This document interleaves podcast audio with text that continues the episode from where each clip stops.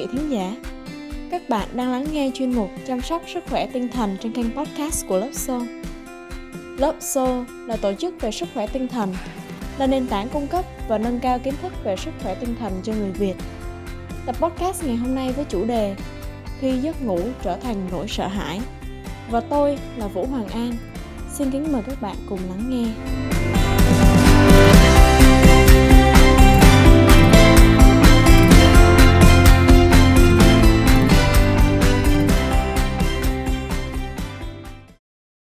Năm gần đây, mỗi tối, Tracy Coulter đều trằn trọc khó ngủ. Một phút qua đi, rồi đến một giờ đồng hồ, Coulter bắt đầu băn khoăn và suy nghĩ về danh sách những việc cần làm vào ngày hôm sau. Coulter, 38 tuổi, sống ở thành phố New York, cho biết Tôi trải qua nhiều ngày liên tục không thể nghỉ ngơi. Điều này khiến tôi càng thêm lo sợ. Thậm chí có những đêm tôi chỉ ngồi đó và thức trắng. Có lúc tôi sợ phải đi ngủ. Giấc ngủ dường như là một hoạt động tự nhiên và trở thành một phần thiết yếu trong cuộc sống của chúng ta. Có thể sánh ngang với thức ăn và nước uống. Thế nhưng đối với một vài người giấc ngủ lại là nguồn cơn của nỗi sợ hãi. Chứng sợ ngủ somiphobia hay còn được gọi với cái tên khác là chứng lo âu khi ngủ. Đây là một dạng rối loạn lo âu có sự kết hợp của cả ba yếu tố, đó chính là lo âu lan tỏa, mất ngủ và ám sợ đặc hiệu. Chứng sợ ngủ là nỗi sợ bản thân chìm vào giấc ngủ hoặc đang trong trạng thái nghỉ ngơi. Người mắc chứng lo âu khi ngủ có thể cảm thấy rằng bản thân sẽ mất kiểm soát mọi thứ xung quanh khi họ ngủ, hoặc họ có thể bỏ lỡ điều gì đó trong lúc ngủ say. Thậm chí, một số người còn sợ rằng họ sẽ không tỉnh dậy nữa khi ngủ những người từng trải qua chứng sợ ngủ giải thích rằng, sự lo âu cực độ khiến họ không thể chìm vào giấc ngủ, ngay cả khi bản thân vô cùng mệt mỏi. Sự lo âu và thiếu ngủ ảnh hưởng nghiêm trọng đến sức khỏe và chất lượng cuộc sống thường ngày. Vậy bây giờ chúng ta hãy thử hình dung, người có chứng sợ ngủ thì trông như thế nào? Sợ hãi và hoảng sợ về những gì có thể xảy ra khi ngủ là biểu hiện chính của chứng lo âu khi ngủ họ thường khó ngủ và trằn trọc mỗi đêm vì sự sợ hãi. Khi thời gian ngủ càng đến gần, thì nỗi sợ hãi càng leo thang. Lúc này, biểu hiện về tinh thần mà chúng ta có thể kể đến, đầu tiên là sợ hãi và lo âu khi nghĩ về giấc ngủ. Thứ hai là lo sợ về thời gian ngủ đang đến gần. Thứ ba, thức khuya hoặc trì hoãn giấc ngủ. Thứ tư là tập trung chủ yếu vào những nỗi sợ và lo lắng khi ngủ thứ năm, có thể là tâm trạng cáu kỉnh hoặc thay đổi tâm trạng. Thứ sáu là trí nhớ kém. Thứ bảy là những suy nghĩ tiêu cực lặp đi lặp lại theo chu kỳ. Và cuối cùng là thiếu ngủ. Tiếp theo là biểu hiện về thể chất. Có thể là thiếu năng lượng do thiếu hoặc mất ngủ, hoặc là buồn nôn và các vấn đề về dạ dày. Cũng có thể là họ có cảm giác tức ngực, ớn lạnh hoặc nhịp tim tăng khi nghĩ về giấc ngủ và có những khi chán ăn, đau đầu. Và tiếp theo sau đây, chúng ta hãy cùng nhau hiểu về hội chứng sợ ngủ. Thực tế, thì chứng lo âu về giấc ngủ là có thật và trở nên trầm trọng hơn trong thời gian căng thẳng như giãn cách xã hội. Tuy nhiên, nguyên nhân chính xác của hội chứng này còn chưa được xác định. Có rất nhiều nguyên tố góp phần trong việc hình thành hội chứng này.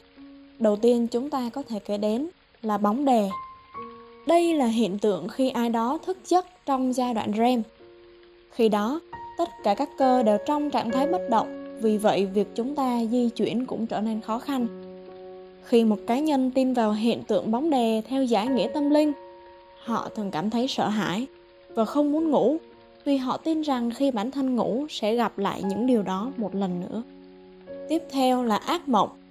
Đây là một nguyên nhân khá thường xuyên những cơn ác mộng sống động đến mức khiến bạn cảm thấy bất an cả ngày. Bạn sợ hãi nhớ lại những cảnh tượng khủng khiếp đó và lo sợ rằng sẽ gặp phải ác mộng một lần nữa khi chợp mắt. Kế đến là sợ phải qua đời trong lúc ngủ. Đây có thể là điều hiếm gặp, nhưng đối với những ai có tình trạng bệnh nghiêm trọng và biết rằng họ có nguy cơ tử vong cao, họ trở nên lo sợ bản thân sẽ qua đời khi chìm vào giấc ngủ. Và cuối cùng là họ phát triển chứng sợ ngủ. Tiếp đến là sự kiện sang chấn hoặc PTSD. Trải qua một sự kiện gây tổn thương sẽ ảnh hưởng đến sự lành mạnh tinh thần của một cá nhân.